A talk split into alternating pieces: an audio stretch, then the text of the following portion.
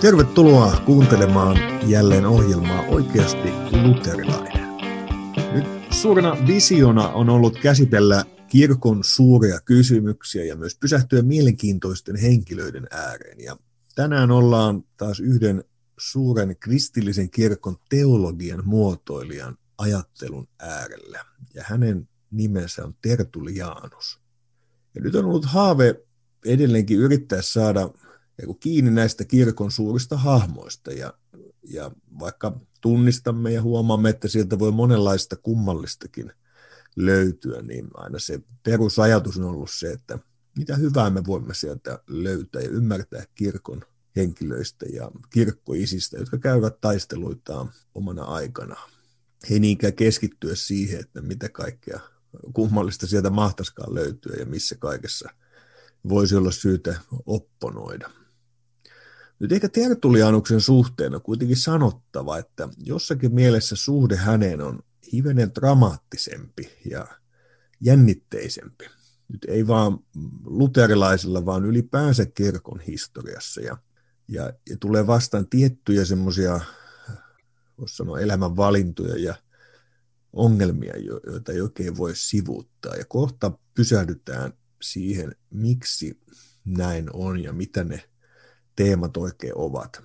Nyt Tertulianuksen ajattelua on kanssani pähkäilemässä jälleen Esa Ylivainio. Tervetuloa mukaan. Kiitos, on kiva olla taas mukana. Yes. Kun lähdetään tutustumaan Tertulianukseen, niin ehkä taas semmoisia yleisiä raameja olisi hyvä luoda, että yleisesti elämästä, että mikä heppu se Tertulianus nyt olikaan ja milloin hän oikein vaikuttanut? Tertulianuksen oikea tai koko nimi kuuluu Quintus Septimus Florens Tertulianus.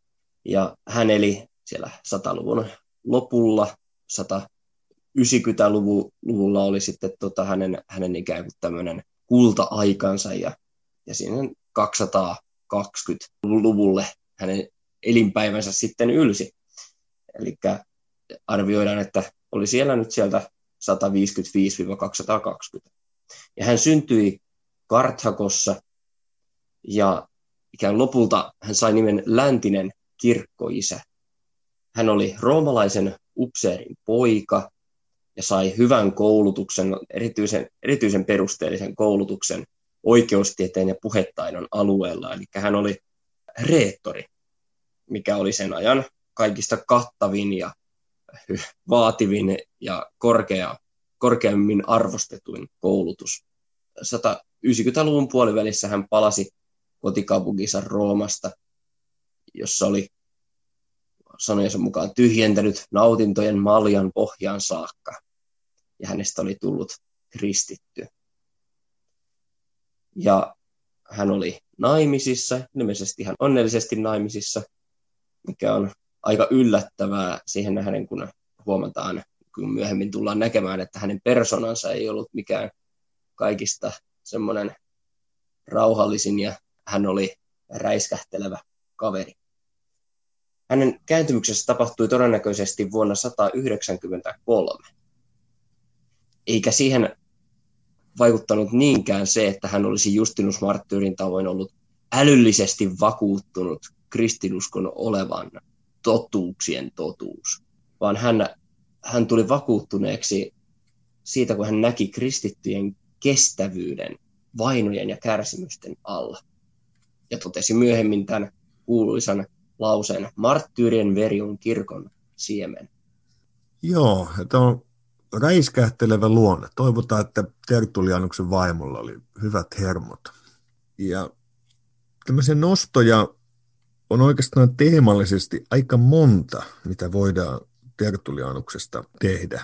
Ja ehkä yksi semmoinen on, on niin kuin kirkon historian kannalta merkittävä ja vaikuttanut sitten ja yhä edelleen vaikuttaa, on Tertulianus teologian muotoilijana ja, ja niin kuin teologisen käsitteistön luojana. Siis sillä että hän on isoja teologisia kokonaisuuksia kehittänyt siis niitä selventäviä teologista termistöä. Ja nyt ehkä tästä voisi, mitä siitä on syytä nostaa esille ja miksi se työ on ollut niin merkittävä?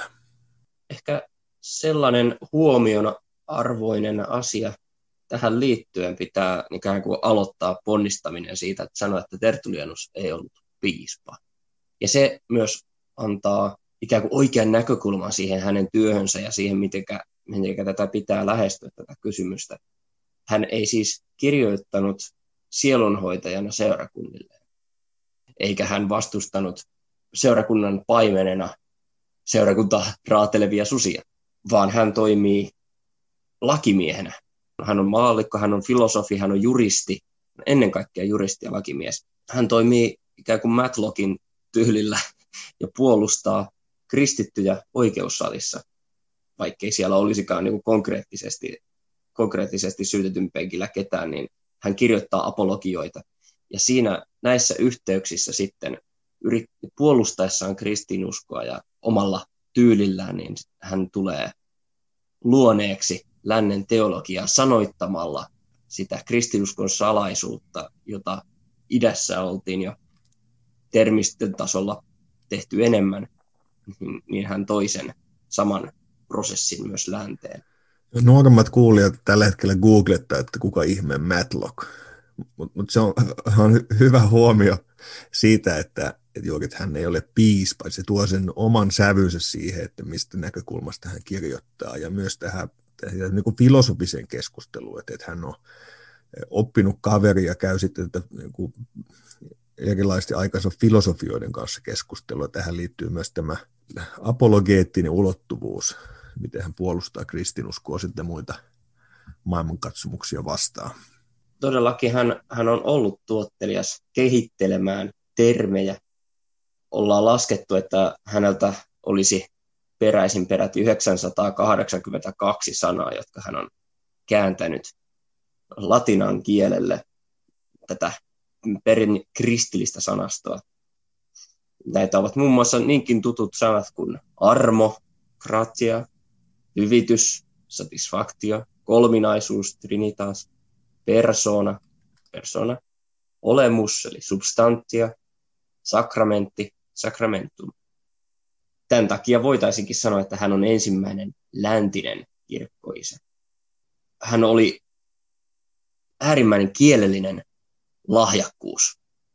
Että Tertulianuksen latinan kieltä ja hänen tekstejään luettiin muidenkin kuin keskellä tätä polemiikkia olevien kristittyjen tai heidän vastustajansa toimesta.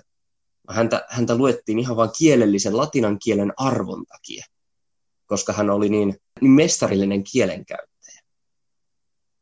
Ää, juridinen latinan kieli on se, mikä kautta hänestä tuli tärkeä uskon sanoittaja ja, ja se hänen kielensä vivahteikkuus ja kauneus viehätti monia.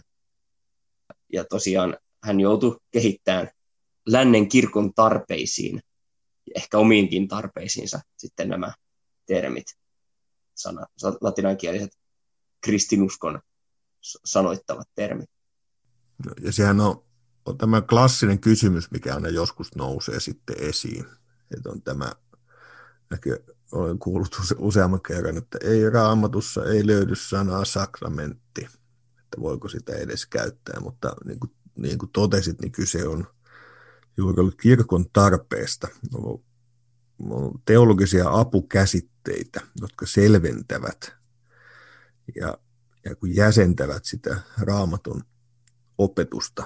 On ollut tarpeen luoda tämmöistä käsitteistöä, että me ymmärrämme selkeämmin ja paremmin, mitä tarkoitetaan eri asioilla ja kun sitten käsitellään tarkkaan eri teologisia kysymyksiä ja ristiriitatilanteissa, niin se on ollut tarpeen luoda näitä käsitteitä, että niin paremmin ymmärrettäisiin, mikä on se Jeesuksen antama uusi testamentti, minkä hän antaa kirkolle ja pystyisi oikein näistä asioista opettamaan. Tertulianuksen suhteen toteamme siis, että, että siitä huolimatta, että mitä Tertulianuksesta sitten ajatteliskaan ja niistä ongelmista huolimatta, mitä esiin tulee, niin, niin kirkollinen perinne sitten teologisissa käsitteistössä ja monessa teemassa hyvin paljolti nojaa Tertulianuksen selventämään ja luomaan käsitteistöä. Yhä tänä päivänä niitä siellä vilisee ja, siksi, ja sitä kautta hänen merkityksensä on ollut sitten kirkolle suuri.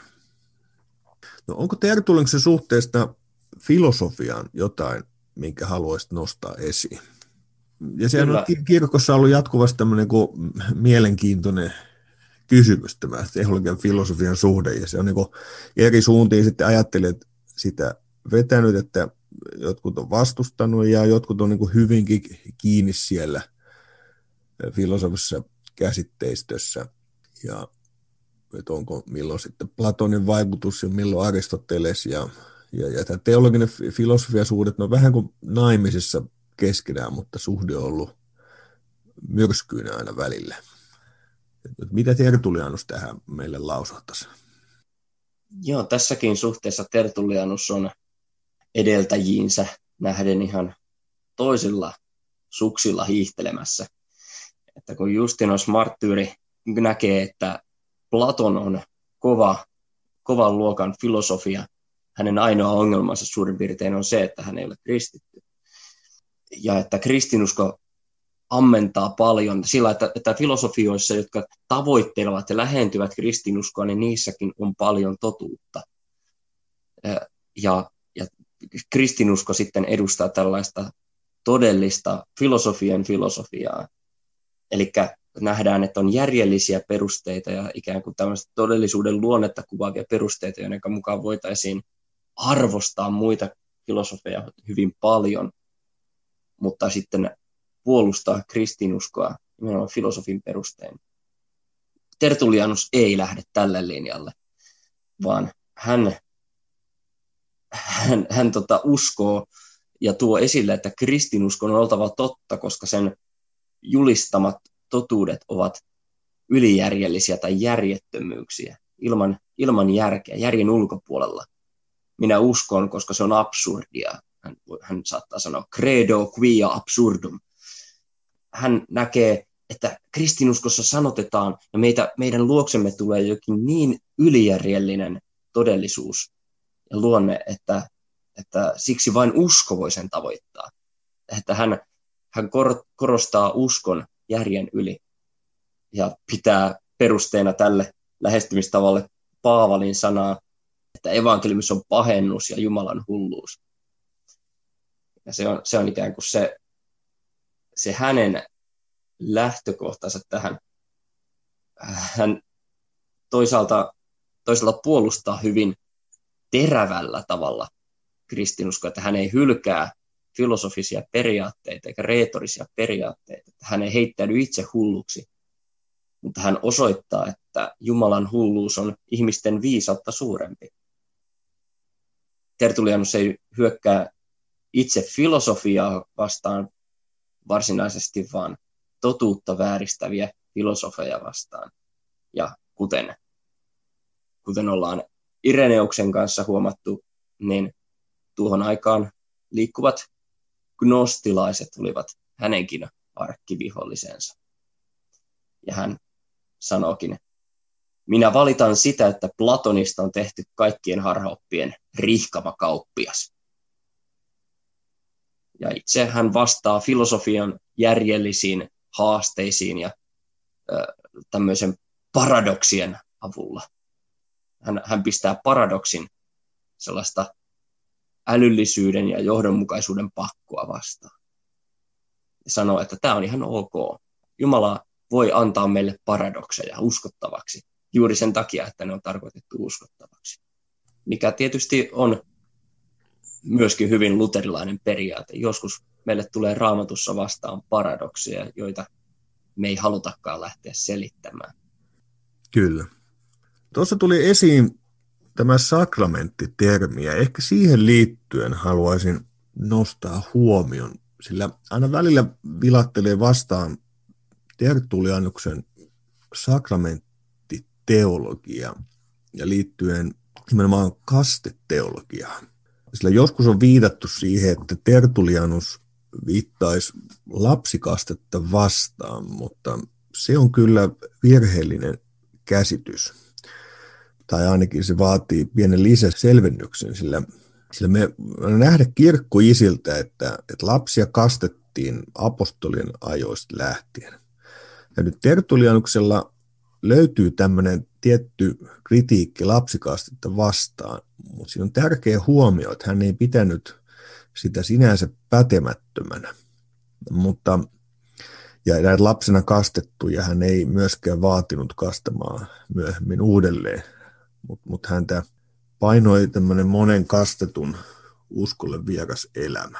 Ja tästä kritiikistä tietysti tulee esiin se, että, että se oli normaali käytäntö kirkossa siinä vaiheessa. Kasteet toimitettiin kaikille.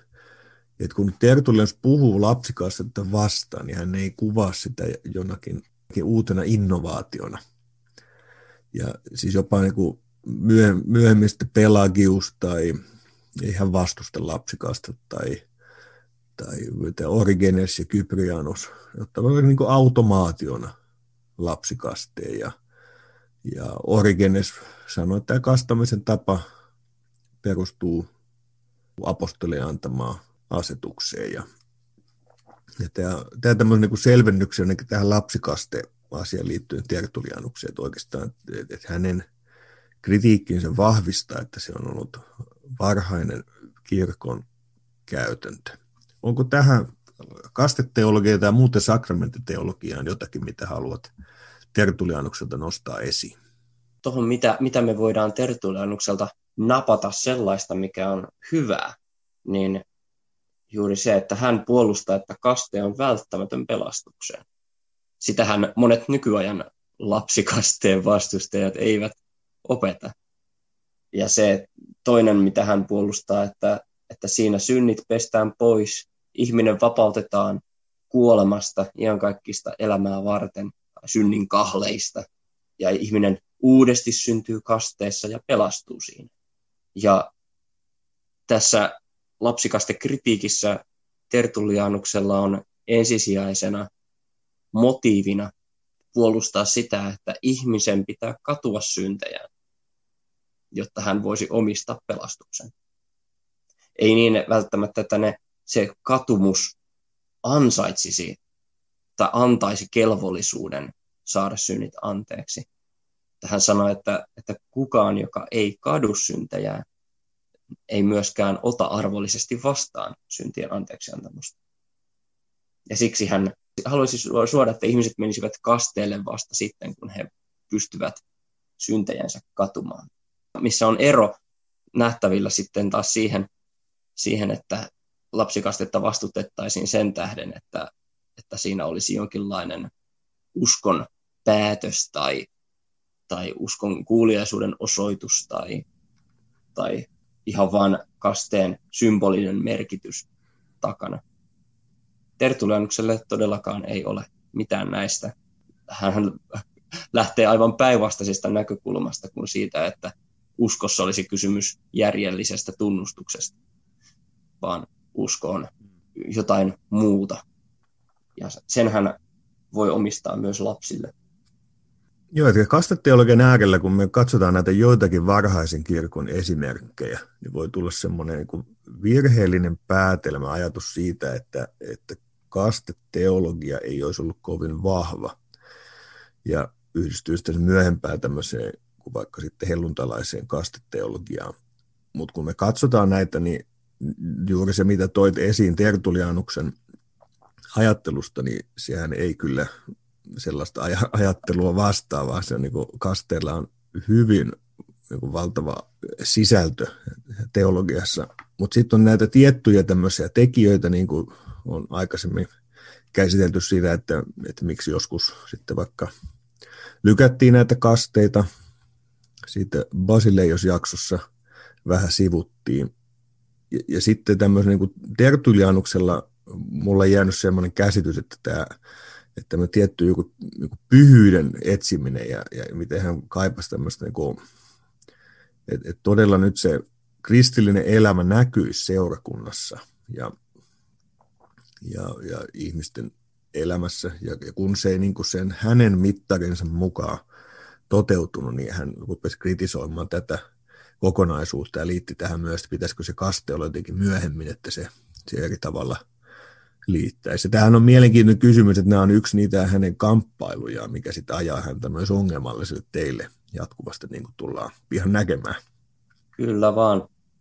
Ja, tota, tässä tietysti liittyy sekin, että oli ajatus. Mun mielestä se oli aika yleinen varhaiskirkon aikana hieman virheellinen ajatus, että kasteen jälkeen tehtyjä tahallisia syntejä ei saa enää anteeksi. Ja tämmöisiä karkeita syntejä ei saisi enää anteeksi kasteen jälkeen. Eikä enää tulisi ottaa takaisin kirkon yhteyteen sellaista, joka tällaista, näitä tekee. Ja se saattaa olla yksi syy, minkä takia Tertullianuskin lykkäisi kastetta myöhemmäksi niin, että sen sinne meneminen olisi vakavan katumuksen seurausta. Ja, ja ajattelee, että, että lapset ö, kuitenkin tulevat lankeamaan syntiin elämänsä aikana, koska he ovat syntisiä. Tertullianus ehkä enemmän kuin kukaan hänen edeltäjänsä korostaa ihmisen periturmelusta tai, tai tota, syntilankemuksen väkevyyttä, sitä, sitä syvyyttä, että, että meissä ei ole, ei ole sitä alkuperäistä vanhurskautta, vaan meissä me olemme kaikki syntisiä luonnostamme. Hän korostaa kasteessa sitä, että tämä kaste asetetaan tätä periturmelusta vastaan ja perisyntiä vastaan. Ja se liittää kirkkoon. Todellakin siirtää kuolemavaltakunnasta Kristuksen valtakuntaan. Tavallisesti piispa oli se henkilö, joka toimitti kasteen, mutta Tertullianus ei ollut siinä ehdottoman tiukka, vaan sanoi, että presbyteerit ja diakonit voivat piispan estyessä kastaa myös, jos ovat saaneet valtuudet siihen. Joo. No yksi semmoinen kysymys, mikä Tertulianukselta kanssa pompsahtaa esiin, on kristittyjen suhde yhteiskuntaan. Ja nyt suhde maailmaahan on ollut aina haastava kristityille eri aikoina ja, ja eri syistä. Ja tämä, mikä sitten jo vapahtajamme nostaa esiin, että kristityt eivät ole maailmasta, mutta elävät tämän maailman keskellä. Ja, ja sitten me joudutaan tätä kysymystä vähän jumppaamaan yhä uudestaan, että miten se tulisi oikein ymmärtää. Ja jotenkin se työskentely tässä ajassa ja maailmassa, mutta että miten se ei väärällä tavalla tämän aika ja sen mammona saisi sijaa meidän sydämessämme ja se aare siirtys vaan niin ajallisiin asioihin. Ja nyt samalla kuitenkin muistaa se, että ei se ajallinen mammona ja tämä maailma elämä itsessään pahaa. Että ei meidän kaikki tarvi ruveta munkeiksi ja nunniksi ikään kuin lähteä maailman keskeltä, vaan, vaan, vaan että se, se haaste, että mitä tarkoittaa elää maailman keskellä kristittynä. Ja onko se jotain ihmeellistä vai onko se usein kuitenkin aika arkista. Ja nyt Tertulianukselta mulla on jäänyt tämmöinen, jotenkin se sykähdytti, kun aikoinaan siihen törmäsi, mitä hän tästä teemasta lausuu lausuitte kauniisti näin. Se että emme ole bramaaneja tai intialaisia fakireja, emmekä elä metsissä elämästä kaukana. Emme halveksi mitään Jumalan lahjoista, vaan käytämme niitä vain mielekkäästi ja järkevästi. Tarvitsemme torejanne, kauppojanne, kylpylöitänne, liikkeitänne ja työpajojanne, majataloja ja markkinapäiviä ja kaikkia muutakin talouselämäänne kuuluvaa. Matkustamme kanssanne laivoilla, olemme sotilaina ja maanviljelijöinä. Vaihdamme kanssanne tavaroita. Tekemämme taide- ja käsityötuotteet koituvat hyväksenne. Mutta juhlia jumaltenne kunniaksi emme vietä. Kunnia seppeleittenne edessä emme kumaro. Näytelmiinne emme tule. Suitsukkeitanne emme osta. Maksamme muut verot nurisematta, mutta temppeliveroa emme maksa, vaan annamme sen rahan köyhille – ja korvaamme sen muulla tavoin valtiolle. Eli kristityt eli aivan tavallista elämää tämän maailman keskellä. Jumalan antamia lahjoja ei hylätty, mutta sanottiin, että, että käytetään niitä mielekkäästi ja järkevästi. Ja voisi sanoa, että kristityt eli aivan niin kuin normaalia rauhallista elämää niin pitkälle kuin voivat, mutta tiettyyn pisteeseen asti. Se oli ikään kuin raja, jota ei saanut ylittää. Ja silloin se seurakunnalle piirtyi esiin sen ajan epäjumalan palveluksessa. Että oli näitä määrättyjä erilaisia uskonnollisia toimenpiteitä, ja niihin kristityt eivät halunneet osallistua. Ja, ja tämä oli ikään kuin se raja, että vaikka elettiin maailmassa, ei eletty maailmasta ja sen kullokin tarjolla olevista epäjumalista. Ja, ja kristit joutuu näiden takia myös tunnustustilanteeseen usein ja joutuvat usein myös ongelmiin näiden asioiden vuoksi valtion kanssa. Mitä tästä haluaisit nostaa esiin? Joo, tosiaan se on hieno pointti, mitä sanoit, että tai minkä Tertulianukselta nostit esiin, että he arvostavat, kristityt arvostavat kaikkia Jumalan antamia hyviä lahjoja, joita täällä maan päällä on. Mutta vaikka ruoka ja avioliitto. Ja se, mitä kristityt suhtautuvat niihin, niin he eivät, he eivät kieltäydy niitä käyttämästä, vaan ne pyhitetään Jumalan sanalla ja rukouksella, niin kuin Paavali kirjoittaa ensimmäisen Timoteus kirjeen luussa neljä. Se on aivan oleellinen asia ymmärtää ylipäätään. Se oli, se oli luterilaisille isille tärkeä raamatun kohta selvittämään sitä, että miten, mitä on kristityn elämä.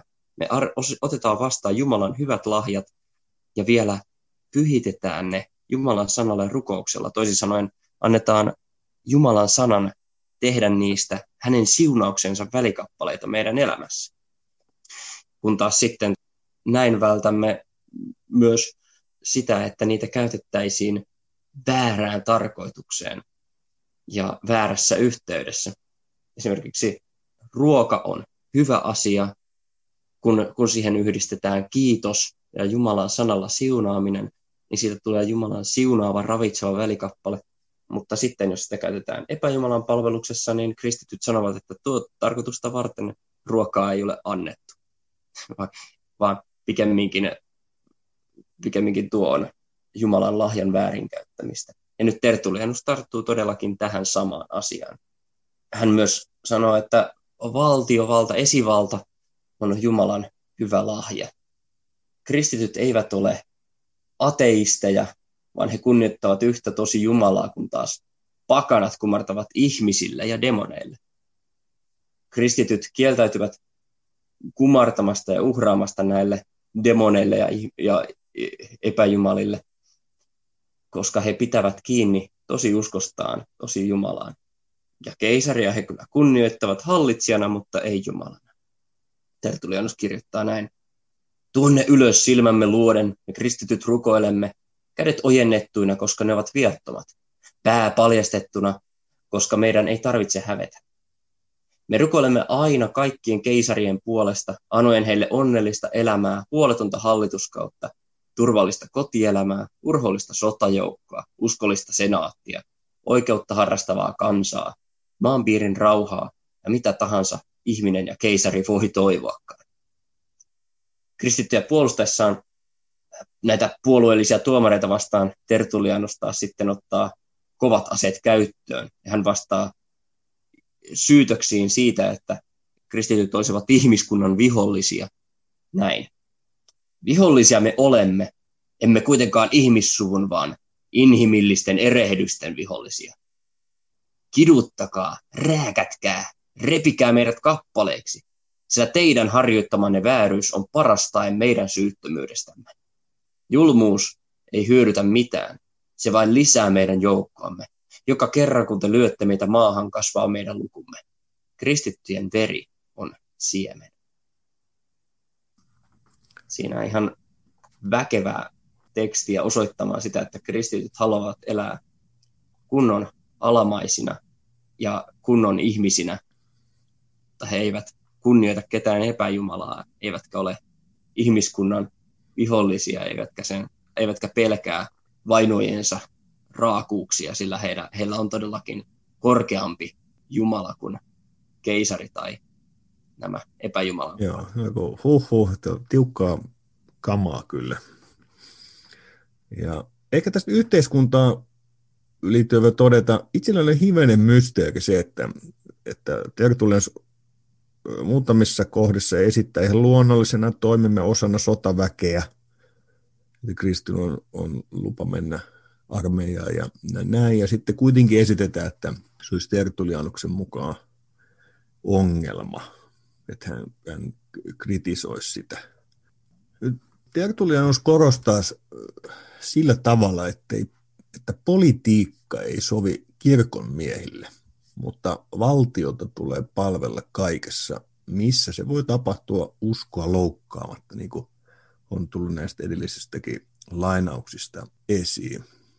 Ja, ja voisikin sanoa, että tämä pohja on niin kuin periaatteessa oikea kaikkina aikoina. Ja tämähän on sikäli mielenkiintoinen juttu, tämä suhde politiikkaa yhä uudestaan. Esimerkiksi tämä, että oman kirkkokuntani lähetyshippakunta katsoo, ettei ole hyvä vastuupastoreiden politiikkaa osallistua tai ylipäänsä pappiskollegiosta ja ehkä tämmöinen lähemmäs ortodoksista kirkkoa tuleva käytäntö. Ja sitten taas esimerkiksi kansankirkossahan vaikuttaa, että homma on aika poliittisoitunut ja tämä kysymys ei ole relevantti, että se ei ole mikä ongelma olla ihmisten siellä ehdolla eri puolilla. Ja tämähän on joskus tietysti vaikeaa, että, että toki pastorin täytyy voida käsitellä kysymyksiä, jotka jossakin määrin koskevat kirkon asioita tavalla tai toisella, siis tämmöisiä niin kuin politiikassa esiintyviä kysymyksiä, mutta puoluepolitiikkaa ei saisi edistää. Että kyllä itsellänikin voi joku ajatus olla monen politiikan kysymykseen, mutta olen kyllä pastoroiduttua, niin kyllä yrittänyt pitää ne ihan omina ajatuksinani. Et kävin aikoinaan ystävän kanssa kerran viikossa sulkapallossa ja se oli ainoa paikka, jossa saatuin puhua politiikkaa, oli sitten saunassa sulkapallon jälkeen, että muuten olin ihan hiljaa. Et terkut vaan Marttisen Timolle. Mutta e, e, ehkä tiivistetysti tässä Tertulianusta seuraten voisi sanoa, että, että ehkä myös aikanamme, jossa kulttuurien ja tämmöisten isojen maailmankatsomuksellisten kysymysten kohtaaminen aiheuttaa myllerrystä maailmassa, ja jossa se yhdistyy usein myös kristilliseen väestöön tavalla tai toisella, niin on pastoreiden syytä olla myös aika tarkkana, että miten paljon ottavat kantaa asioihin, jotka koskettaa politiikkaa, ettei varsinainen virka vaarannu. Herääkö Joo. tästä ajatuksia? Joo, no juurikin näin, niin kuin, niin kuin sanoit, että Tertulianuksen aikana niin hän, hän itse ei pelännyt astua politiikkaan, ja, koska hän ei ollut piispa. Ja huomataan, että, että Tertulianuksen aikana myöskin monet kristityt olivat aktiivisia yhteiskunnan jäseniä ja tarttuivat myöskin politiikkaan, mutta kirkon piispat eivät sitä tehneet, ellei, ellei heitä siihen pakotettu esimerkiksi tuotu vainoissa keisarin eteen. Me voitaisiin soveltaa sellaista luterilaista kutsumusopetusta tähän, että kullakin on hänen oma kutsumuksensa. Kirkon piispojen kutsumus on vastata seurakunnasta Jumalan edessä. Ja, ja sitten kristittyjen reettoreiden ja lakimiesten tehtävä on puolustaa kristittyjä keisarin edessä. Voitaisiin ajatella, että tämmöinen, tämmöinen jako Tertulianuksella on mielessään. Joo.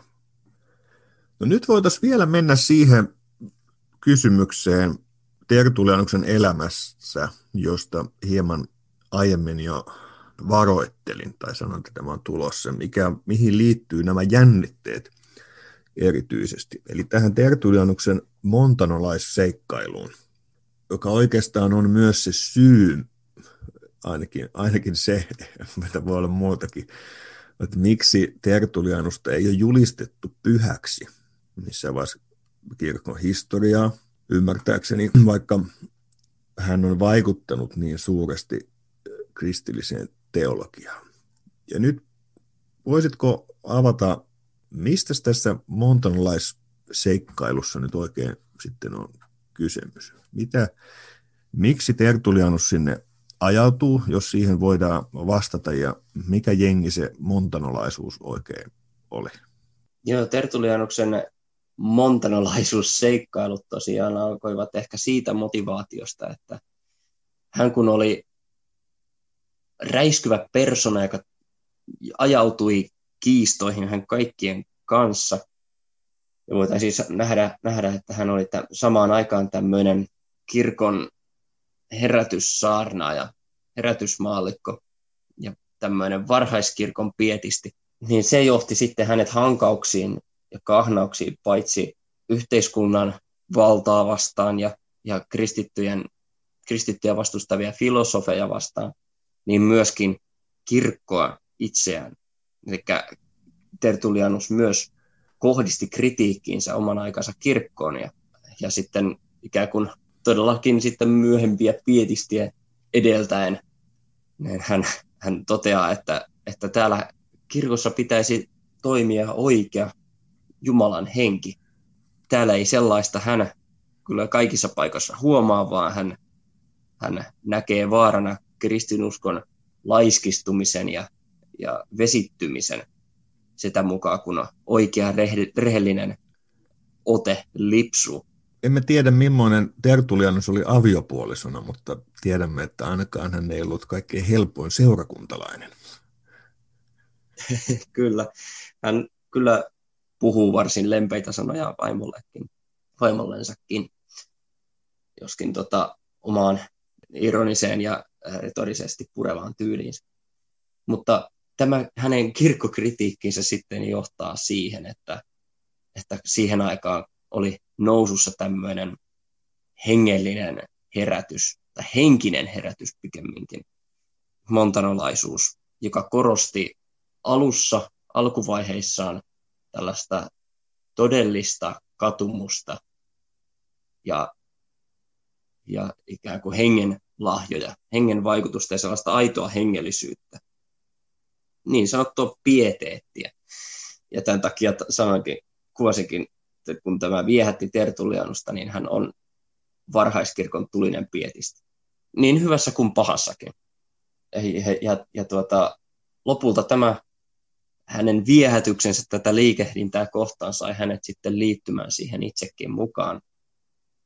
Ja silloin on, on huomattava, että, että vielä tuossa vaiheessa kyseessä ei ollut harhaoppi, harha, harhaoppinen liike, vaan se muodostautui sellaiseksi myöhemmin Tertulianuksen ajan jälkeen. Ja Tertulianus sitten taisi siitäkin myöhemmässä vaiheessa sitten erota ja, ja liittyä takaisin, takaisin sitten äiti kirkon piiriin. Ja kuitenkin niin, että säilytti kritiikkinsä ja hänen opetustaan seurasivat sitten niin sanotut tertulliaanit, eli, eli tota, tertullianuksen oppilaat.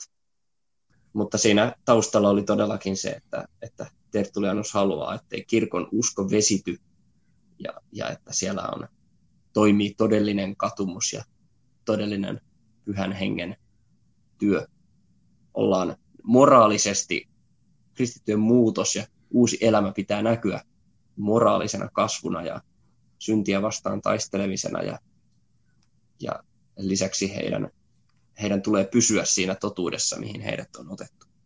Tämä on hirveän mielenkiintoinen teema, koska tämä kuviohan tuntuu toistuvan yhä uudelleen kirkon historiassa. Että on henkilöitä, jotka katsoo, että kirkon elämä tai niin pastorien kuin seurakuntalaisten vaikkapa ulkonainen pyhyys ei ole riittävällä tasolla tai innokkuus ei ole tarpeeksi, ei värähdä mittarissa tarpeeksi ja jotenkin sitä täytyisi nyt sitten lietsoa. Ja sitten tulee tämmöisiä jonkinlaisia uudistusliikkeitä, ja jotka usein sitten kuitenkin ajautuu omaan mahdottomuutensa, jos se perusta ei ole kunnossa.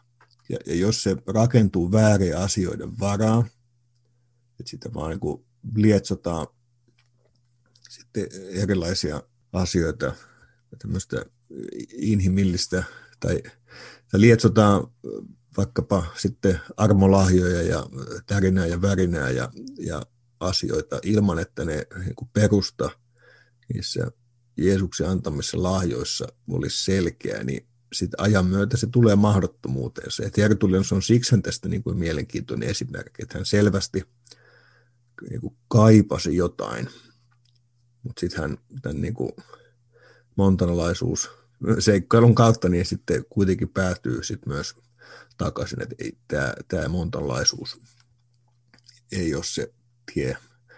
Ja montanalaisuus sinänsä ehkä haluatko siitä myöhemmästä kehityksestä jotain nostaa esiin? Että jos se alkuun on tämmöisenä jonkinlainen niin kuin uudistusliike jo silloin, tai tämmöinen, missä haluttiin vaalia tämmöistä karismaattisempaa elämää, niin sitten se myöhemminhän se menee niin kuin aina vaan villimpään suuntaan ja, ja, ja missä se rakentuu esimerkiksi täysin tämmöisten vähän niin kuin karismaattisten profeettojen varaa, jotka sanovat, että he, he julistaa suoraan nyt, mitä pyhä henki kertoo, kertoo milloinkin. Ja tämä on sitten yksiselitteisesti tuomittu kirkossa. Ja no siis joskushan on sitten, kun on tämä vahva tämä pyhän hengen ja ekstaattisten armolahjojen korostus, niin, niin on todettu, että montanlaisia piirteitä hän voi löytää aikamme kristillisyydestä ja tässä johtuen helluntalaisuutta joskus kutsuttu tämmöiseksi uusmontanolaisuudeksi. Että, että nähdäkseni helluntalaiset tosin eivät itse allekirjoita tätä nimitystä ehkäpä. No tässä täytyisi varmaan sitten, jos puhutaan helluntalaisuudesta, niin mennä syvemmin siihen, että mitä siellä tapahtuu, koska siellähän käydään kanssa tätä sisäistä kamppailua, on, on aluksi toivottu, että olisi enemmän karismaattisia armolahjoja, mutta sitten tulee uusi sukupolvi ja täytyy niin aina vaan lisää syvemmän ja enemmän tärinää ja värinää. Ja, ja sitten ja siellä on taas näet, miten suhtaudutaan näihin niin kuin puhutaan äärikarismaattista ilmiöistä ja kaikista näistä kaatamissaarnaajista ja muista, mitä maailmasta löytyy, niin tämä on siellä jakava kysymys. Mutta ehkä mennään siihen syvemmin toisella kertaa. Mutta haluatko montanlaisuudesta nostaa vielä niinku liikkeenä esiin teemoja? No ehkä sillä tavalla voisi sanoa lyhyesti, että kaikilla liikkeellä on vaarana muuttua herätysliikkeestä tämmöiseksi separatistiseksi, irti leikkaavaksi liikkeeksi. Ja niillä on yhteinen piirte, piirre siinä, että ne kiinnittävät huomionsa ja sen ää, parannusvoimansa johonkin muuhun kuin Jumalan sanaan. Siihen Jumalan sanaan, jota julistavat kirkko ja virka, ja joka jaetaan sakramenteissa.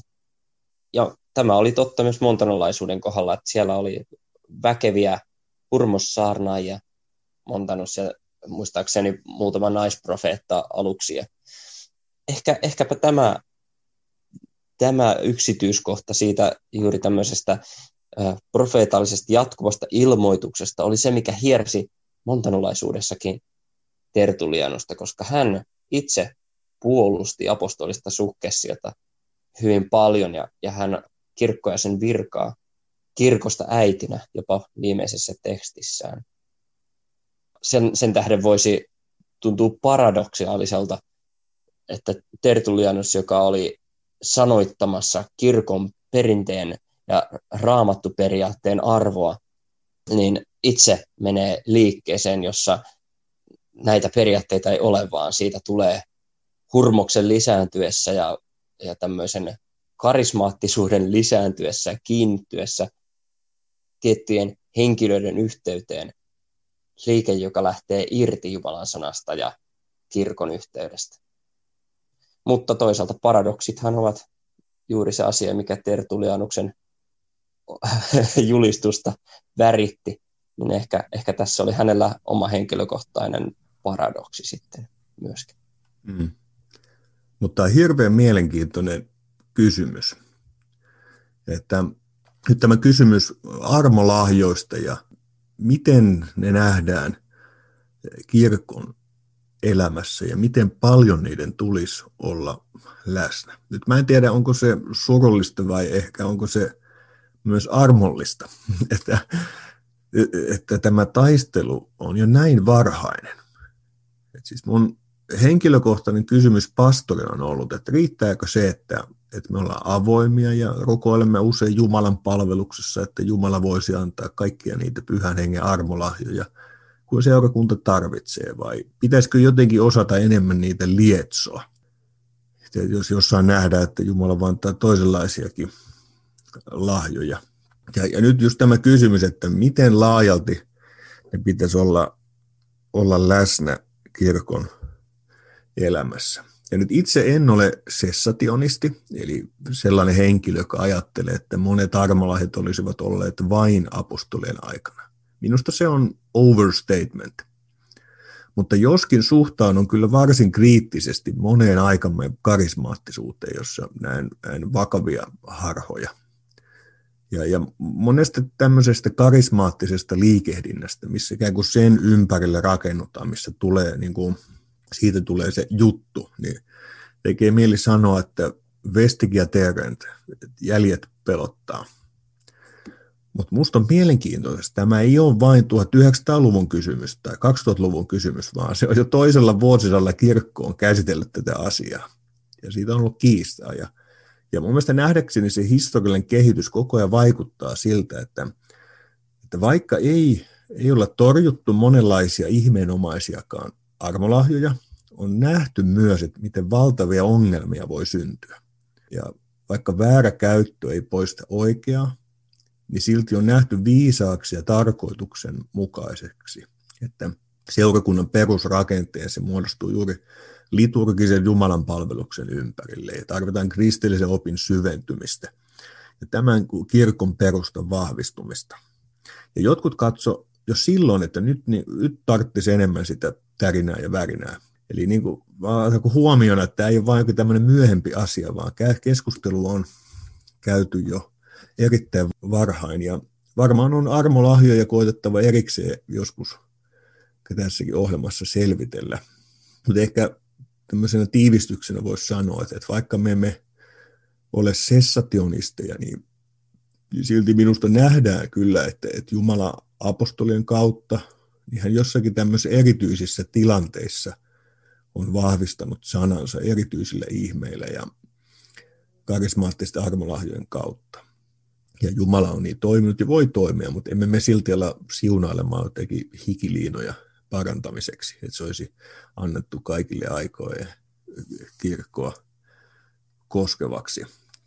Tai että kaikki olisi auttamatta pielessä, jos aina ei esiintyisi kaikkia samoja armolahjoja. Tämä on, on jatkuvasti, voisi sanoa, ajankohtainen teema myös maailmanlaisessa kristillisessä kirkossa. Haluatko tähän tai tästä nostaa jotakin esiin? Joo, siitä voisin sanoa, että ei ole oikeasti luterilainen periaate lähteä niihin seikkailuihin, jossa irrottaudutaan kirkon perinteestä ja sakramentaalisesta Jumalan palveluksesta, jossa Jumala tulee meidän luoksemme ja palvelee meitä välineidensä kautta. Sillä sitä varten kirkko on olemassa, että, että hän, hän voisi kerätä seurakuntansa luokseen ja tulla itse heidän luokseen jakaa kaikkia lahjojaan. Ja tämä opetus kirkosta ja virasta löytyy myös Tertulianukselta. Hän on ensimmäinen, joka puhuu kirkosta äitinä. Ja hän opettaa, että kirkossa toteutuu oikea sakramenttien synneistä päästön avaimen käyttö, jota piispat ja heidän kanssaan tarpeen tullen hengelliset maalikotkin käyttävät. Eli piispoilla on se järjestyksen mukainen oikeutus käyttää avaimia, mutta jos tarve vaatii, niin hengelliset maalituksin saavat antaa syntejä anteeksi. Oikealla kirkolla on käytössään myös oikea apostolien virka. Virka merkitsee Tertullianukselle Jumalan asetusta, eli instituutiota, joka on kirkon järjestyksen ja arvon vuoksi välttämätön kirkolla pitää olla virka. Sen vuoksi maallikkojenkin on kunnioitettava pappejaan ja piispojaan Jumalan viran edustajina. Että heidän tehtävänsä on julistaa Jumalan sanaa ja sillä on pelastava voima. Jakaa sakramentteja, joihin on liitetty Jumalan nimi ja pelastus, Kristus itse. Mutta tota, hätätilassa voivat maallikotkin hoitaa papillisia toimituksia, kuten kastaa ja Tertulius sanoo jopa jakaa ehtoollista. Silloin kun ei piispaa eikä mitään, ketään viran edustajaa ole saatavilla tai ovat esimerkiksi kuolleet marttyyrikuolemaan. Tertulianus on ensimmäinen, joka puhuu kristittyjen yleisestä pappeudesta, kohdistaen sen kritiikkinä kelvottomia pappeja viran anastajia vastaan. Eli tässä hän käyttää paljon samanlaisia kieltä kuin sitten luterilaiset myöhemmin. Että tästä puhuin kristittyjen yleisestä pappeudesta, vaikkakin ehkä asiana kyseessä on hieman eri, tai ainakin eri kontekstiin suunnattu opetus. No, mielenkiintoista, jos tertullianus liittää sen tosiaan sakramentteihin asti, niin kuin yleisen pappaiden korostuksi, koska mun mielestä se on varhaiskirjassa var- aika ainutlaatuinen näkemys. Joo, on. Ei, ei, ei, ei tule vastaan juurikaan muuta, mutta täytyy huomioida se, että Tertullianus on juristi ja apologeetta, joka pohtii ajatuksia. Hän on, hän on niin luomassa läntistä systemaattista teologiaa, jos niin voitaisiin sanoa. Jotenka hän pohtii ja ajattelee asioita, jotka eivät ole arkipäivää kirkonkaan elämässä. Esimerkiksi, että voiko kristitty maalikko kastaa, jos, hän, jos hän, hänet revitään erille kaikesta muusta seurakunnasta, esimerkiksi autiolle saarelle. Tai, tai tota, mitä tapahtuu seurakunnassa silloin, kun kaikki papit ja piispat otetaan mestattaviksi keisarin edessä vainoissa. Miten seurakunta selviää näistä ajoista yli? Niin Tertullianus kysyy itseltään nämä kysymykset ja vastaa niihin. Mutta hän on kyllä poikkeus ja, ja värikäs poikkeus aikaansa kirkossa ja koko varhaiskirkossa ja kyllä voitaisiin sanoa melkein koko kristikunnassa kaikkina aikoina hän on tietynlainen poikkeus ja hyvässä ja pahassa. Onko vielä joku lainaus tai muu teema, jonka haluat nostaa esiin tähän loppuun? Parikin näitä, näitä olisi, olisi paljon asiaa puhuttavaksi vielä esimerkiksi kolminaisuusopista tai uskon mallista, joka oli Tertulianukselle sellainen varhainen uskon tunnustus, joka ajaa ja ohjaa.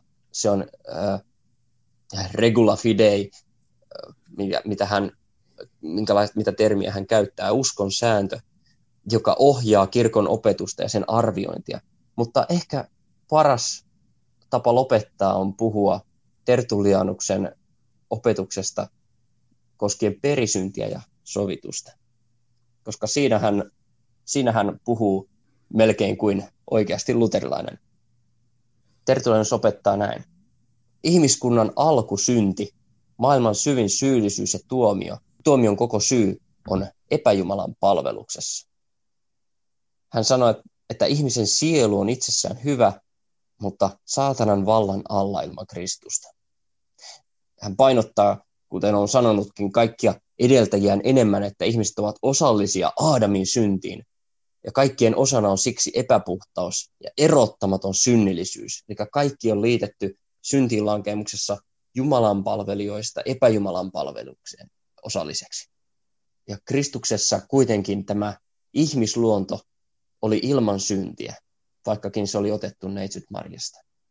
Tertulianuksen soteriologia, eli pelastusoppi, riippuu sen varassa, että todella Jumalan poika eli ja kuoli.